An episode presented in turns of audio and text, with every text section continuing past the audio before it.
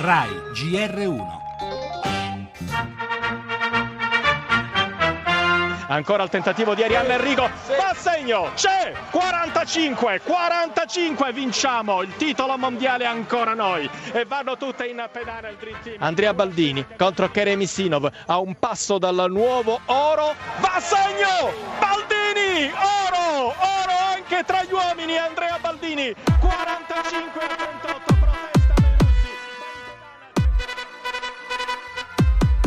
sempre bello anche perché vincere e riconfermarsi non è, non è, mai semplice, quindi tanta tanta tanta soddisfazione. La squadra vince e perde insieme, nessuno è stata più brava di nessuno. È stato alla fine un mondiale con un oro bellissimo e sono orgogliosa di far parte di questa squadra. Siamo, siamo troppo, troppo forti, eh, ci divertiamo, ridiamo e siamo sempre l'una per l'altra.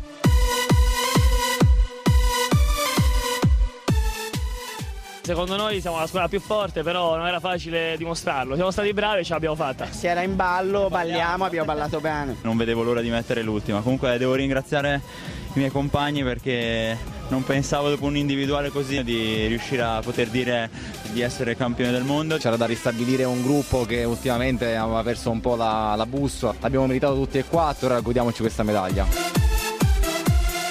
Ed eccolo l'oro di Mosca, quello del mondiale di scherma, il doppio oro che va ad aggiungersi al già ricco forziere del fioretto italiano. Sei mondiali e due olimpiadi vinti dagli uomini dagli anni 90 ad oggi, 13 mondiali e 4 olimpiadi, titoli delle ragazze. Dire che pochi giorni fa le performance dei nostri nel fioretto individuale non avevano fatto ben sperare, zero medaglie d'oro. Ma a noi piace vincere tutte insieme, ha scherzato dopo il trionfo Arianna Enrico.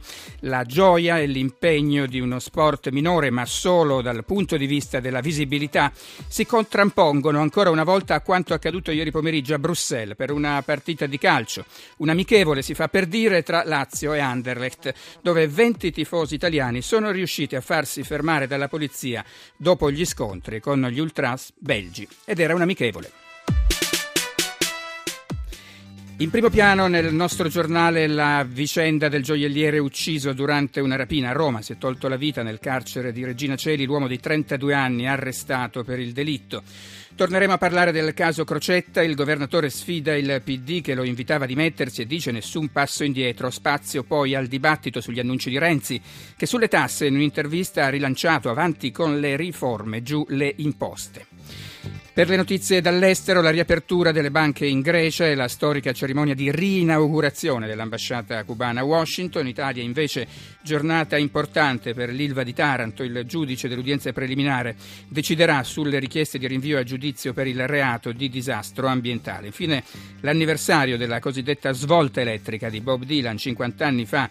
Il menestrello passò dal folk al rock.